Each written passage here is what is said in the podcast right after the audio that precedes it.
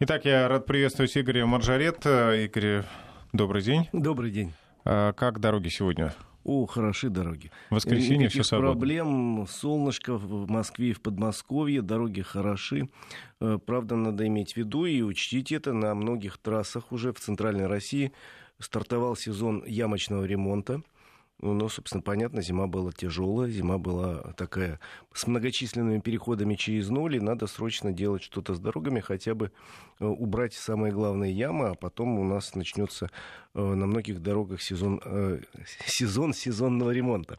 То есть, конечно, весна — это период, когда много работ на дорогах надо сделать в короткие сроки, чтобы успеть до летнего, э, до начала летнего курортного сезона, поэтому будьте внимательны осторожны. Друзья, если едете по дороге и видите знаки «дорожные работы», это не значит, что э, обязательно сзади стоит камера 40 и все. Вполне возможно, что действительно за этим знаком, и вероятнее всего за этим знаком люди, которые пытаются ликвидировать какие-то дорожные проблемы.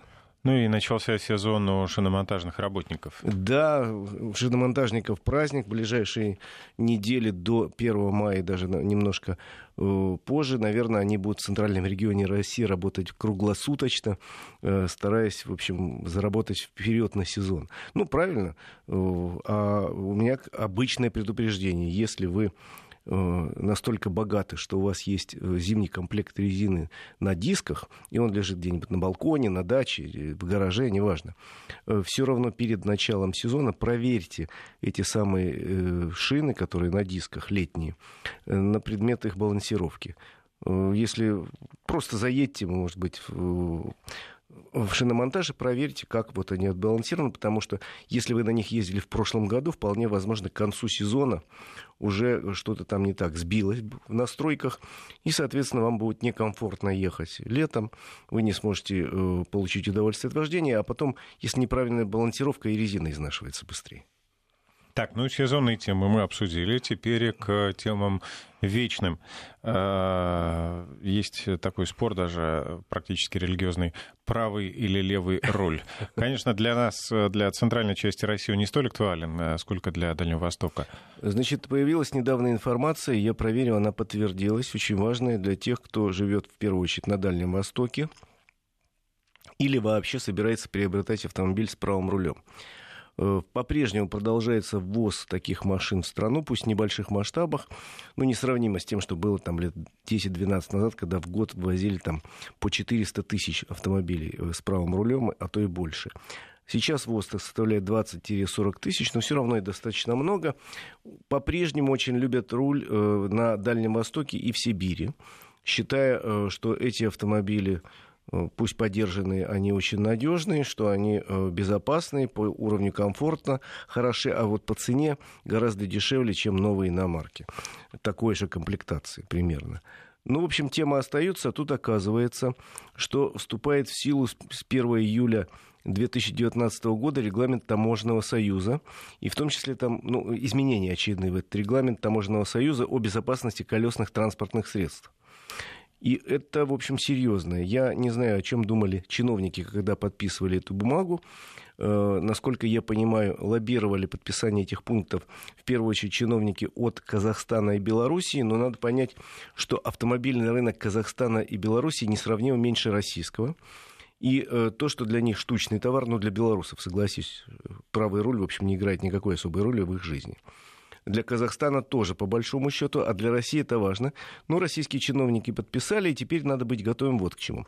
Во-первых, в этом году окончательно вводится запрет на ввоз праворульной коммерческой техники в страну, имеется в виду автобусы, самые разные грузовики.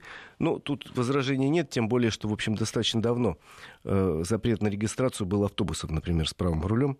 Почему, объяснять не буду, это понятно. У них дверь у этих автобусов выводит как раз на проезжую часть, пассажирская.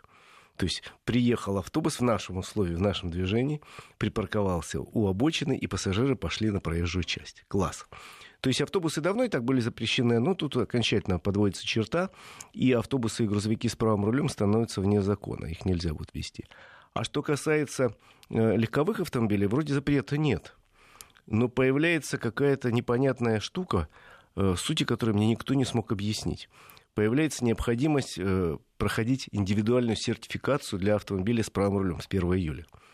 Это некий документ, который надо будет получить в конечном итоге. Называется он СБКТС э, свидетельство о безопасности конструкции. Прилично? Да, свидетельство о регистрации конструкции транспортного средства. Выдаваться будут индивидуально. Как это будет выглядеть, непонятно. Но, в принципе, закон требует, чтобы с 1 июля такой документ был у каждого ввезенной сюда автомашины, в первую очередь с правым рулем.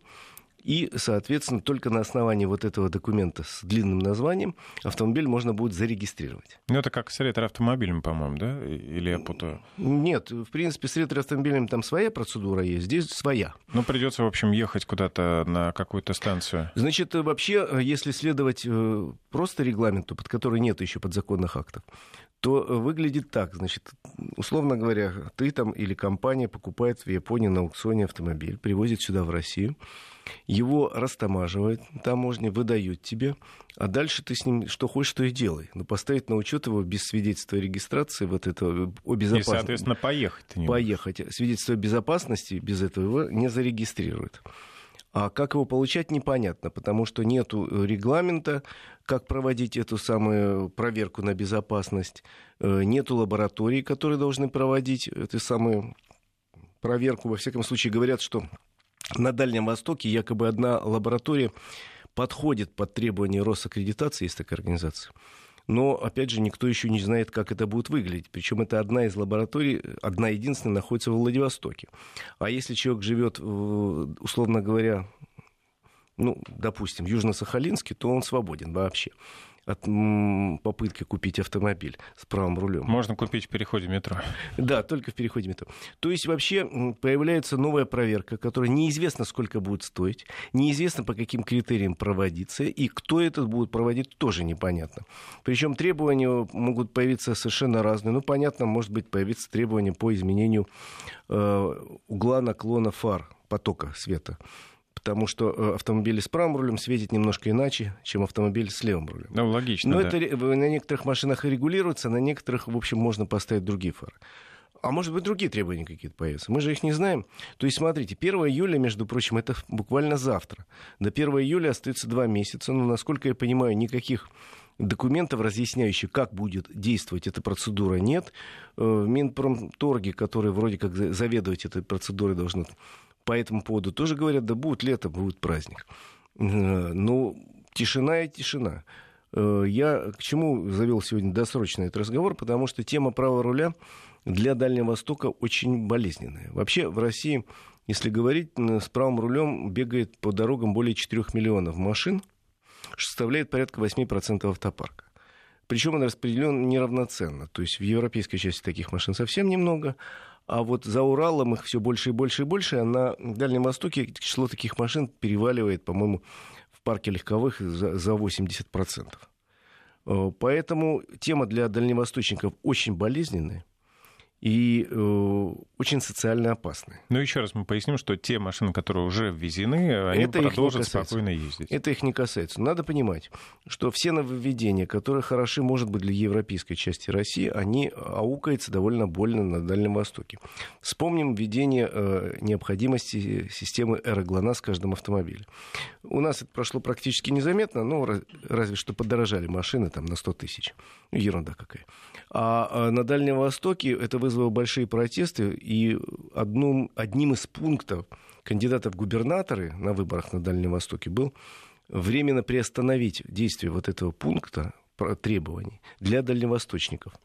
И он добился, э, Кожемяка, когда баллотировался в депутаты, этот пункт действия закона приостановили. На Дальнем Востоке нет теперь требования на ввезенные автомашины устанавливать систему аэроглонасс. И вот тебе бабушка Юрий в день снова. Теперь уже со стороны таможенного союза пришла радость, что теперь им надо вновь ввезенные автомобили э, сертифицировать по непонятным правилам, еще раз говорю, за непонятные деньги, и непонятно, кто этим будет заниматься. Поэтому два месяца с небольшим осталось. Я думаю, что и российским, и, э, в первую очередь, дальневосточным властям надо сильно подумать, чтобы сделать, чтобы людям жизнь не усложнять чудовищно, иначе они Э, возмутятся и могут э, как-то выплеснуть это свое возмущение. Бывало на Дальнем Востоке неоднократно и в связи с праворульными автомашинами в первую очередь. Так что будем ждать, конечно, 1 июля. Может, нас с тобой, Евгений, эта тема никак э, не затронет, скорее всего, нас с тобой вот лично не затронет. А миллионы людей на Дальнем Востоке могут сильно обидеться. Поэтому, принимая вот такие постановления, тем более, еще раз говорю, подписана, оказывается, эта бумага была еще бог знает когда, но э, тот чиновник, который от Российской Федерации подписывал этот пункт изменений, он не сильно поинтересовался мнением людей, в том числе живущих на Дальнем Востоке. Потому Черканул что, и все. Потому что он ездит с водителем. Потому что он ездит с водителем на автомобиле марки там, BMW с левым рулем. И его, в общем, не очень волнует. Обидно это все, потому что э, расхлебывать придется людям там, местным властям, в первую очередь на Дальнем Востоке. Окей, пока хотя бы не придется переучивать людей, э, не надо будет вводить отдельные категории для леворульных и праворульных машин. Да, не Но придется. на самом деле это я все клоню к тому, что скоро будет разделение водителей на любителей и профессионалов. А вот еще одна тема, которую бурно начали обсуждать в пятницу. И тут, думаю, мы э, вообще столкнемся с проблемой-проблемой. Потому что ну, вообще... Чего? Всегда... А где проблема-то? Ты всегда... профессионал, я любитель. Да, да ну и какой я профессионал. Всегда интересно покопаться, откуда уши растут. Я э, покопался, откуда возникла эта проблема. У нас с некоторых пор нету любителей, все профессионалы. Ты профессионал тоже. Дело в том, что автошкола по окончании любая сейчас выдает свидетельство, где написано профессия у тебя водитель. И, между прочим, в рамках обучения в автошколе сейчас изучают не только там, как ездить или как э, тормозить или как там реагировать на тот или иной знак. Но в том числе в курсе обучения любой автошколы, любой категории есть так называемые профессиональные предметы. Есть там психология, есть э, э, организация таксомоторных перевозок, есть э, организация грузовых перевозок, много чего такое есть мудреное. Э, не факт, что те, кто учились сейчас, знают об этом, но в программе это есть, и денежку они за это платят. Просто в умных автошколах эти программы иногда ну, просто под шумок заменяют. Зачем, допустим, замечательно красивой блондинке, которой нужны права, чтобы доехать от дома до какого-нибудь загородного мола торгового, зачем ей знать основы грузоперевозок? Поэтому на, на деле реально там ей лучше дадут несколько дополнительных уроков вождения. Но такая штука в программе есть. Я начал копаться, выясняя, зачем это все. И выяснил, что когда депутаты еще прошлого созыва, принимая закон об образовании, э, забыли, что есть такое образование, как автомобильное. Его нету. В законе об образовании оно отсутствует. То есть есть там начальное образование, среднее, высшее, профессиональное, а вот автошкол нету там. Ну, нет такой структуры автошкол. Нету, нету, нету. Э, забыли и потеряли. И потом, когда выяснилось, что забыли, кинулись, надо что-то делать, и отнесли на всякий случай автомобильное образование, все эти автошколы, к профессиональному. А раз к профессиональному, значит, надо учить какие-то профессиональные предметы. И оказалось, что у нас все, даже те блондинки, замечательные, красивые, которые оканчивают сейчас автошколу, они тоже профессиональные водители. И теоретически их даже переучивать не надо. Садись, родная, на грузовик. Ну, ну все-таки есть, есть, да, помарка, что у нас э, категории у каждого стоят э, в водитель, водительском удостоверении. Да, эта категория стоит, ну, профессионал, не профессионал, сейчас все профессионалы. Э, на самом деле во всем мире и в Советском Союзе была система разделения на любителей и профессионалов. Когда я учился, извини, это было давно, тогда ставили еще в права штампик без права работы по найму. Это если ты заканчиваешь автошколу, ты вперед получил права, и, пожалуйста, вози семью на дачу, там, езди в отпуск в Крым и так далее. Это твоя э, твое умение, скажем так. А если ты собираешься э, работать э, профессионально, ты должен окончить другое учебное заведение. Чаще всего это были или автокомбинаты при каких-то автопарках, или были специальные ПТУ, где готовили водителей автобусов, грузовиков. Но это все утеряно. В мире система строится иначе. Есть любители, вот я окончу автошколу, я любитель. Если я хочу за, за, заниматься профессионально извозом, профессионально, то я должен получить немножко иной диплом в дополнение к имеющемуся. Но как должно быть это организовано обучение? Ну, я могу рассказать, как это организовано, условно говоря, в Германии, но Минтранс видит несколько иначе всю эту схему. Они предложили вообще очень странную формулировку в этом проекте своем, они предложили вывести э, систему образования в автошколу из-под действия закона об образовании вообще, вот, и не считать это образовательным процессом. Формулировка для меня потрясающая. Как это образование в автошколе не считается образовательным процессом. Это вот только вот у нас умеет придумать такую, как формулировку. Вот у нас есть, в нашем новоязе есть, например, отрицательный рост экономики. Или там еще какие-то. Вот теперь вывести образование автошколы из образовательной системы и не считать образовательным процессом. Э, для меня это вот э, загадка, но они предлагают автошколы вывести куда-то в сторону. И дальше ты вот приходишь учиться, учишься, учишься э, на любителя, тебе уже не навешивают ярлыки, как будто ты там изучаешь организацию там, перевозок, это тебе не надо. Это действительно этот предмет выкидывают и говорят, за счет этого большая экономия средств для людей и для бюджета. И в результате дают любительские права, где, наверное, будут стоять печать там, без, права, без права работать по найму или какая-то другая запись. И все. А дальше, если ты хочешь э, получить уже образование и, в смысле, получить возможность работать водителем грузовика или водителем трамвая, то ты должен окончить какое-то иное, пока непонятное заведение, э, получить там какую-то иную бумажку, ну, это такое просто, и тогда идти работать. Ну, какое-то училище, грубо говоря. Техникум. Нет, не училище, какой-то курс повышения квалификации. Угу. Где он будет, этот курс, не очень мне пока понятно. Самое смешное, что э, чтобы получить вот это дополнительное, э, дополнительное образование, надо иметь базовое, любительское. Понимаешь? Ну, то есть путь удлиняется до э, Нет, вот базово любительским. И к базовым любительским, выведенные из рамок образования, теперь относят любое обучение. То есть, например, Евгений, мы с тобой решили изменить жизнь. И я решил стать водителем троллейбуса, а ты решил стать водителем трамвая. Дальнобойщиком хочу. Хорошо, тогда я буду... Ты дальнобойщиком, а я водителем трамвая. И тогда я иду на любительские курсы водителей трамвая, потому что они выведены из системы образования, uh а ты идешь на любительские курсы дальнобойщиков. Они же не считаются образовательным где-то. uh И мы заканчиваем. И у меня есть удостоверение, где написано, что я водитель-любитель трамвая и штампик без права работы. Любитель трамвая. А ты написано водитель-любитель дальнобойных перевозок тоже без права на работу. Вот это, по-моему, несколько сюр, потому что, я еще раз говорю, автошколу вывести из-под закона об образовании куда-то, отнести неизвестно куда, какой форме. И там будут любители трамваев, любители грузовиков с прицепами, любители дальних перевозок, любители э, автобуса, а, водитель, любитель автобуса. Э, как-то очень сложно всегда.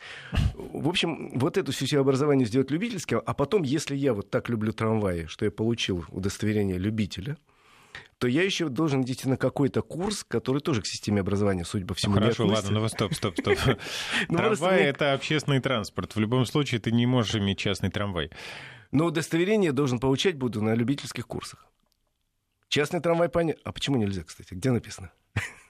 Ну, на самом деле, э, я к чему все это веду? Что на сегодняшний день тот проект, который я посмотрел, мне кажется, сильно сырым. Он, конечно, э, нужен очень проект, и нужно действительно э, обозначить, вот люди-любители, к ним одни требования, не самые высокие, высокие, но не самые высокие, а есть водители-профессионалы. Вот мы сколько в этой студии даже говорили о том, что вот надо усиливать требования по отношению к молодым водителям, вот они такие всякие, у них бывают аварии. Но если посмотреть на статистику, количество аварий среди молодых водителей сокращается. И за последние пять лет сократилось вдвое. А вот количество людей среди профессионалов количество аварий среди профессионалов сильно растет. Вот даже вот если посмотреть прошлый год, например, среди таксистов на четверть выросло количество аварий. Среди водителей грузовиков сильно выросло. Среди водителей автобусов на 20% почти. То есть о чем говорит? О том, что профессиональное образование, оно, к сожалению, сильно хромает. И надо какую-то проводить реформу. То есть разделить четко.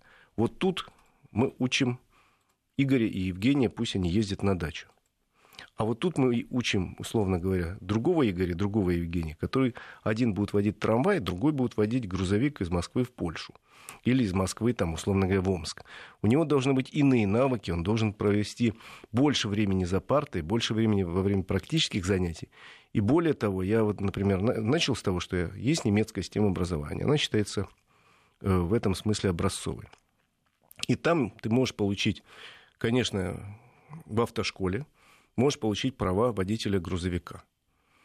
Но при этом ты этот грузовик можешь водить себе на дачу. Вот надо шкаф перевести. Ты меня попросил, говорю, у тебя есть грузовик, перевези мне шкаф, я тебе перевезу. Но если я работаю уже по найму, я должен пройти специально... Ну, то есть, если я заплатил тебе за это денег, то уже... Да. Э, я, если работаю закона. по найму, то я должен пройти большой специальный курс, получить код такой у них есть понятие, код 95, это разрешение на профессиональную работу на том или ином виде транспорта. Раз в год, в два, в зависимости от того, какой это вид транспорта, проводить не менее там, недели на переподготовке, изучать все время новые требования, новую технику, совершенствовать навыки вождения, и тогда я имею право работать водителем трамвая, грузовика или автобуса. И вот эта стройная система мне вполне нравится. А когда говорят, а давайте выведем из-под рамок закона, а не проще ли в закон об образовании изначально внести правку написать, есть начальное образование, среднее, школьное, профессиональное, а есть автомобильное образование, любительское и профессиональное. И тогда не надо будет придумывать какие-то выражения, странные. Я говорю, что вывести под действие закона, там, не считать образовательным процессом. А почему? Это же учеба. Я все пытаюсь придумать процесс, чего это будет. Не знаю. А Если это не образовательный, то какой это процесс, я тоже не понимаю. Э, то есть, я еще раз говорю, нужна правка в законе об образовании серьезном, и нужно понять, если мы хотим уменьшить аварийность, а мы хотим среди профессиональных водителей, с ними надо работать отдельно, а не мешать их кучу с любителями. И тем более, э, вот сейчас набросились на молодых водителей, с ними надо работать, надо заниматься, надо их лучше учить. Но не они основная причина аварийности на наших улицах. Аварийность среди молодых водителей не превышает, по-моему, 8%. А 8, 92 выходят опытные тут выделываются, считая себя суперопытными, считая, что они вот тут царь горы, и вот все умею. А в результате имеем то, что имеем. Короткий вопрос. Как э, будет с уже полученными правами? Я, например, обучался на категорию С в ДСАФ. Все существующие права э, будут нерушимы, что называется, но вполне возможно появится какое-то дополнительное небольшое образование, еще раз говорю, если вы работаете по категории С профессионально. Пожалуй, на этом сделаем остановку. Э, слово Лоре Статинской. Новости. Дальше вернемся в студию. Автодетали с Игорем Маржаретто. И мы снова в студии. Евгений Яковлев и Игорь Маржаретто. Э, для тех, кто любит поколесить по просторам Родины, есть отличная новость. Скоро появится новый маршрут. Я думаю, что он будет замечательным. Да, собственно, я э, узнал о том, что начинается практически завтра э, строительство новой дороги в, Европе, в европейской части России, дороги, которая очень нужна, о которой не так давно говорил наш президент. И вот она обрела уже определенные черты.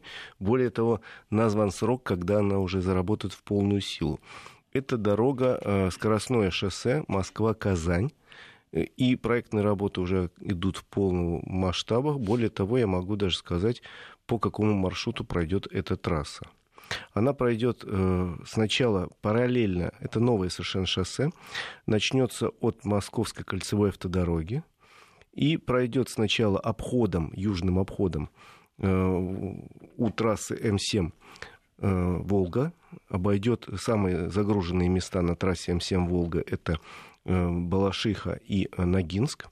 За э, Ногинском она обойдет Орехово-Зуево, пойдет чуть северные трассы, обойдет Владимир с юга, и дальше уже никак с трассой М7 пересекаться не будет, совпадать не будет, потому что пойдет южнее через Муром, Арзамас, Сергач, я называю населенные пункты, но понятно, что в эти населенные пункты скоростная трасса заходить не будет. Она будет проходить рядом, это одно из условий строительства любой скоростной трассы, никаких населенных пунктов, минимум пересечений с другими дорогами, э, максимум скоростных. Дальше она пойдет южнее Канаша и пройдет южнее Казани, упрется в населенный пункт Шали, э, собственно, это в Татарстане, и э, дальше от Шали уже будет построена вторая часть этой трассы, поскольку вся она новая скоростная трасса Москва-Казань, это часть будущей э, большой трассы Европа-Западный Китай.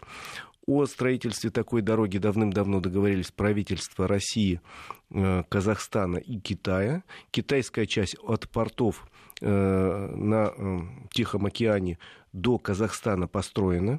В Казахстане часть дороги от границы с Китаем до границы с Россией в районе Оренбурга э, в высокой степени готовности.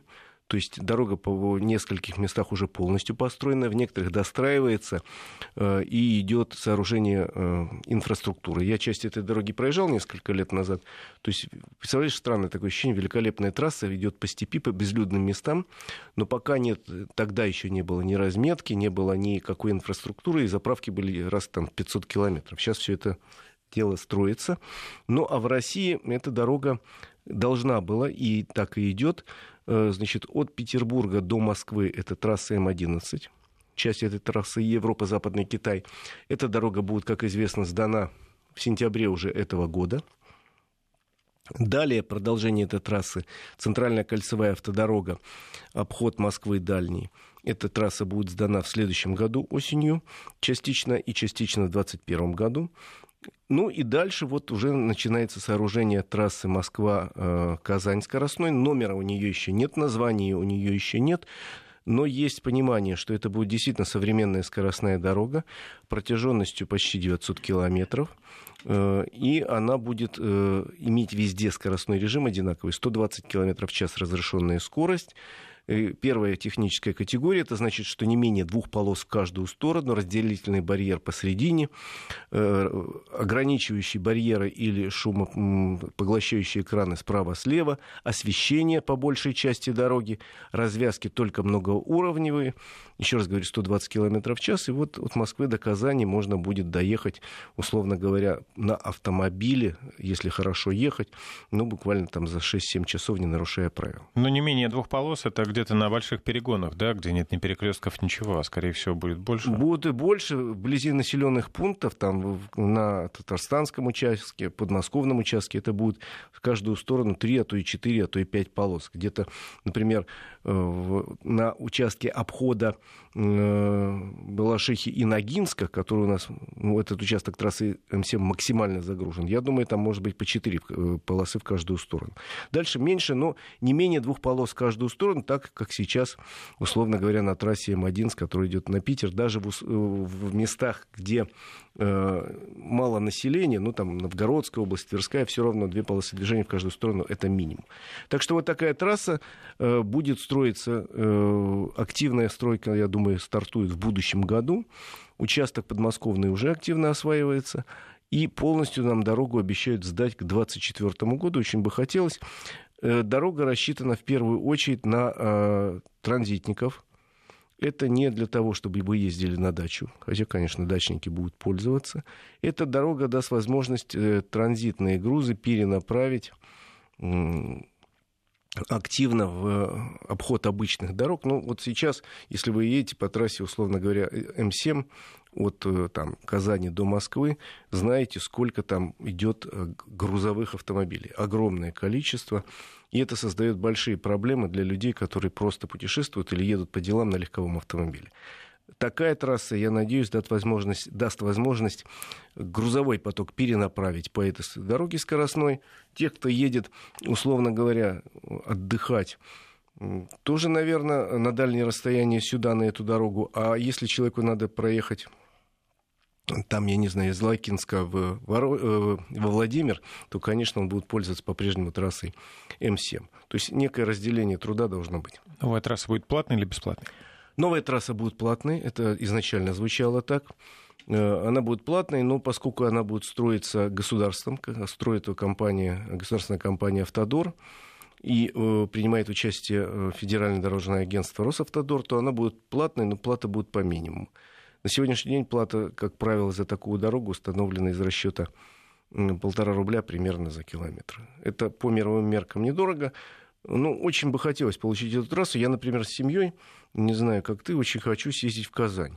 Каждый раз, когда я собираюсь, говорю, вот каникулы впереди, поедем, посмотрим Казань, посмотрим окрестности, там очень интересные, я хочу добраться там и до Свияжска, и до Булгура, и до многого другого. А, но каждый раз понимаю, что билеты на праздники, на каникулы становятся очень дорогие, а семьей из двух детей умножить на четыре. А на машине это будет а мучительное для самих же это детей, да? мучительное путешествие через все населенные пункты, потому что трасса М7 сегодня перегружена ужасно, и просто едешь из пробки в пробку, из пробки в пробку. Я ездил по этой дороге, и там 900 километров до Казани превращается не, не, в, не, не в легкую поездку туристическую, в какое-то тяжелое испытание. И э, вот в, этих случаях, конечно, очень здорово поможет мы, лично мне скоростная дорога. Я уж не говорю о том, что это э, очень выгодно с точки зрения перемещения грузов. Скорость увеличится многократно. Так что вот ждем э, информацию официальную о начале строительства новой дороги и э, готовимся, строим маршрут. Ну, переходим пока к другой теме. Э, возникли нарекания на этой неделе к частным э, видеокамерам, фиксирующим нарушение правил дорожного движения. Это, я так понимаю, и просто вот эти треноги, которые фиксируют нарушение, и, э, наверное, вот эти же автомобили раскрашенные, которые стоят вдоль обочин с камерами. Значит, да. сразу, чтобы понять, о чем идет речь. У нас, в принципе, штрафует за превышение скорости Государственная инспекция по безопасности дорожного движения, ГИБДД. Но фиксируют? Э, и, э, собственно, всю информацию они получают из разных источников и выносят решение. То есть камера, какая бы она ни была, чья бы она ни была, она вас не штрафует. Она просто фиксирует нарушение, если оно есть. И, соответственно, э, первый совет не надо нарушать. Но а теперь вернемся на землю с небес, потому что это такое знаешь, хорошо было, чтобы все были хорошо э, одеты, хорошо жили и ездили на хороших машинах. На самом деле ситуация такая. Есть регионы богатые, условный такой богатый регион Москва, или Татарстан, помянутый мной чуть выше, который может себе позволить закупить за счет регионального бюджета достаточно много видеокамер закупить и эксплуатировать их. Соответственно, камеры фиксируют нарушения и идут уже э, в ГИБДД, там, соответственно, сотрудник ставит автограф. Игорь, на секунду тебя прерву. У нас срочное сообщение, связанное с терактами на Шри-Ланке. Семь человек задержаны в связи с этой серией взрывов. Об этом э, заявил министр экономических реформ и госраспределения страны. Э, напомню, что во время празднования Пасхи в католических церквях э, и в нескольких отелях столицы Шри-Ланки Коломбо произошли 8 э, взрывов. По данным на этот час погибли по меньшей мере 160 человек, в том числе 30 иностранцев, пострадали свыше 500. Еще раз напомню, задержаны 7 человек. Связаны ли они со взрывами напрямую, пока не ясно. Возвращаемся к автомобильной теме к теме э, камер дорожного наблюдения, которые фиксируют нарушение правил. Да, так вот я говорю, что э, сейчас большая часть в Москве, допустим, камер, она принадлежит городу Москве, там, в Татарстане, Республике Татарстан. А что касается уже э, других регионов, там не во всех регионах есть деньги в бюджете на эти камеры. И поэтому заключается совершенно нормальный, стандартный, там, признанный в России в мире договор государственно-частного партнерства, в котором написано, что я вот, ну, объявляется тендер, э, который выигрывает какая-то фирма. И заключается договор, что э, государство передает функции не вынесения наказания, а фиксации нарушений фирме А, которая должна купить 10 камер, Э, ставить их там-то и там-то, камера фиксирует нарушение, информация приходит опять же к тому же самому офицеру ГИБДД, он ставит свои подписи, письмо счастья полетело. Ну Всё... или не полетело, если он не согласен, да? Да, ну если видят там, что брак там, или номер нечитаемый, или нет нарушений, или ну, много чего. Угу. Полетел или не полетел. Э, вроде все нормально. Но дьявол, как известно, кроется в деталях. Э, в чем тут проблема? Во-первых, проблема связана с тем, на каких условиях заключается такой договор. Одно дело, что вот, условно говоря, регион некий А заключает с фирмой Б, вы поставили камеру, мы вам за это платим 100 рублей в год. Ну или 200. Mm. Вот. А другое дело, во многих регионах решили пойти дальше и поставили э, следующее условие. Значит, платится процент с каждого штрафа. То есть, условно говоря, средний штраф составляет 500 рублей. Ну, чем больше штрафов нащелкал, вот, тем больше значит, И с каждого штрафа камера получает там 200 рублей, соответственно, владелец этой камеры 200 рублей в этом уже заранее кроется некая нехорошая деталь. Потому что тогда появляется интерес поставить камеру не в том месте, где опасность э, Дороги, да. ДТП, а в том, где люди почему-то нарушают. Ну, условно говоря, вот идет ровный участок дороги, и вдруг непонятно, почему появляется знак 40. Объяснить почему невозможно, но за ним сразу стоит камера, и она фиксирует всех, кто разогнался до 100 километров, вдруг, опа, 40. Кто-то успел, кто-то не успел. Вот этот момент очень сложный, очень такой, ну, я даже не могу сказать, что противный, скорее опасный, потому что э, становится невыгодно ставить камеру, меняется функция камеры, вот. Собственно, по идее, камера — это не средство зарабатывания денег для бюджета, теоретически, а мера предупреждения ДТП. То есть ну, едет человек, видит, значит, знак, вот там камера. И он понимает, что что-то не так, и он сбрасывает скорость за положенной, проезжает, и видит, действительно, камера здесь стоит не зря, потому что резкий крутой поворот, и если бы я не сбросил скорость, я мог бы улететь. Логично? Вот в таком месте камера важна.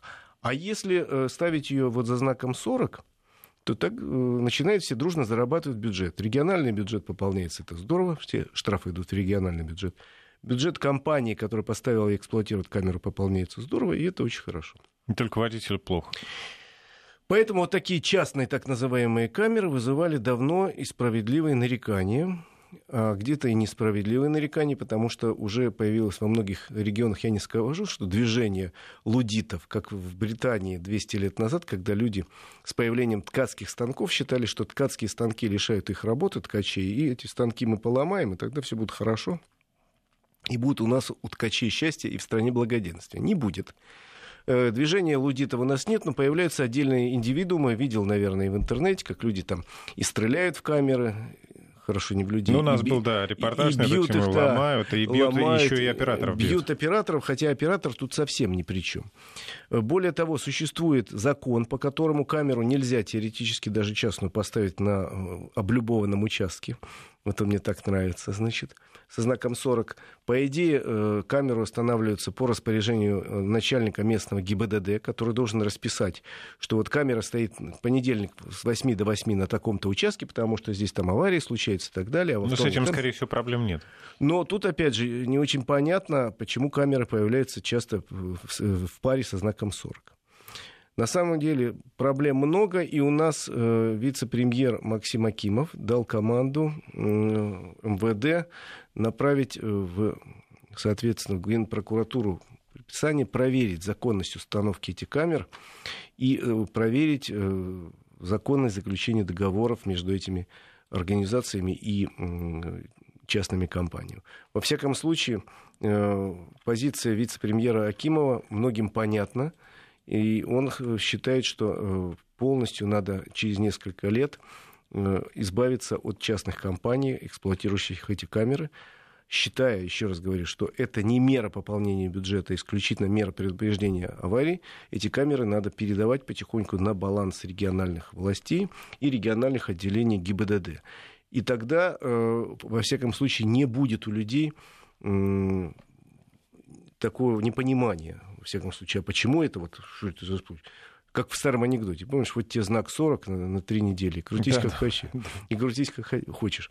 Чтобы не было у людей даже подозрения, что вот таким образом или коммерция, или местная власть стремится заработать деньги в бюджет ли, себе ли в карман ли, что это только мера обеспечения безопасности людей на дорогах.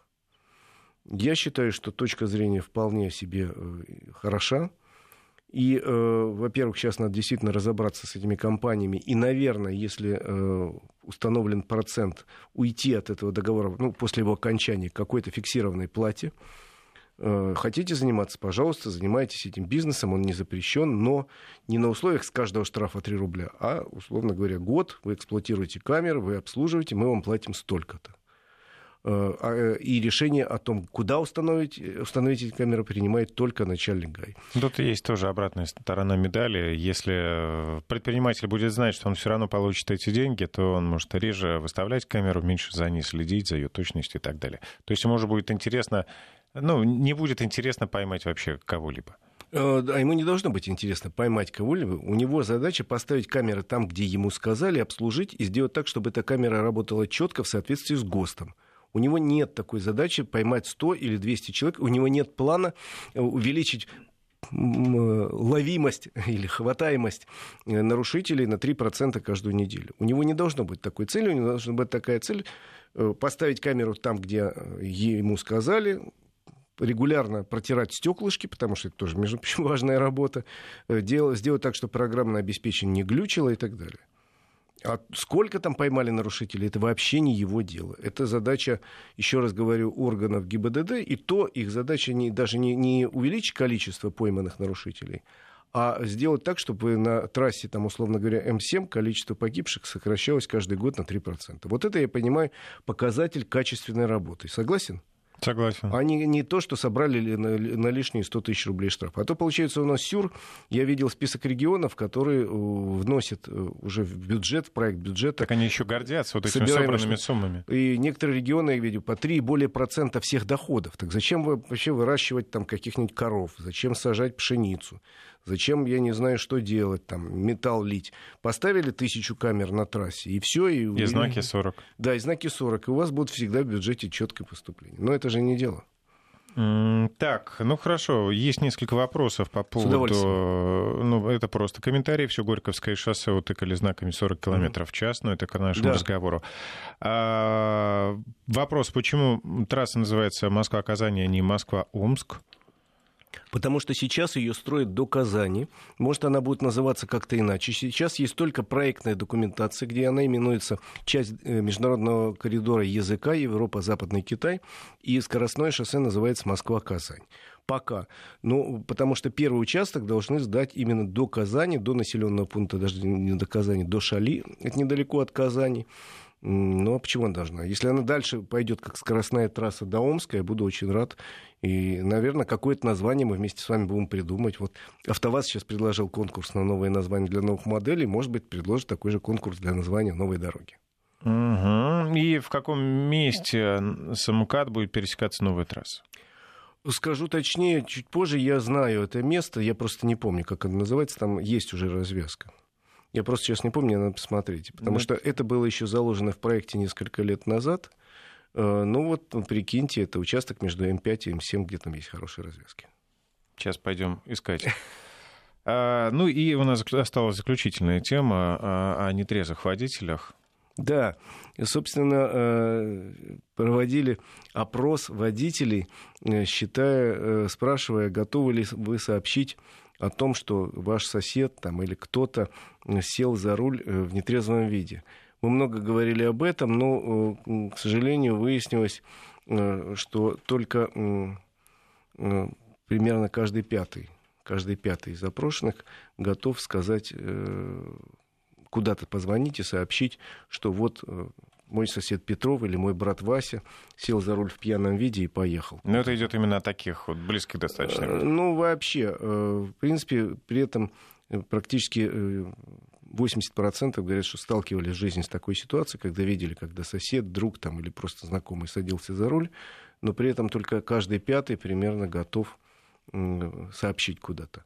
Тут вопрос сложный. Я вот для себя пытался осмыслить, готов ли я позвонить. И для себя понял, что, наверное, не готов в каких-то ситуациях. А скорее я попытаюсь остановить этого человека, особенно если человека я этого знаю. То есть, если раньше, там, 20 лет назад сосед по даче мог сказать, а я поеду пивка еще куплю, и я, в общем, как бы так ну, сказал, ну, это плохо, ну, ладно, тут рядом ехать. А сейчас я четко уверен, что я попытаюсь его остановить. Особенно, если это близкий человек. Объяснить, что ни, ни в коем случае это делать не надо. Удержать при любой возможности. Позвонить не уверен. И, видимо, вот такая точка зрения присутствует у большинства россиян. И эту точку зрения надо менять, хотя бы потому, что действительно у нас большое количество пьяных ДТП, в которых гибнет достаточно большое количество людей. И этого ДТП могло бы не быть, если бы, я говорю, близкие, родные, соседи, там, друзья или просто прохожие могли бы этого человека объяснить. А если он не вменяем, то позвонить куда-то немедленно. Не хочешь давать его в полицию, хотя бы просто отбери у него ключи от машины. Правильно. А, спасибо, Игорь Маржаретта, за замечательные новости у нас сегодня были. Ну, мне больше всего понравилось, конечно, новости о новой трассе. Будем ждать. В общем, всем хорошей дороги. Счастливо. Автодетали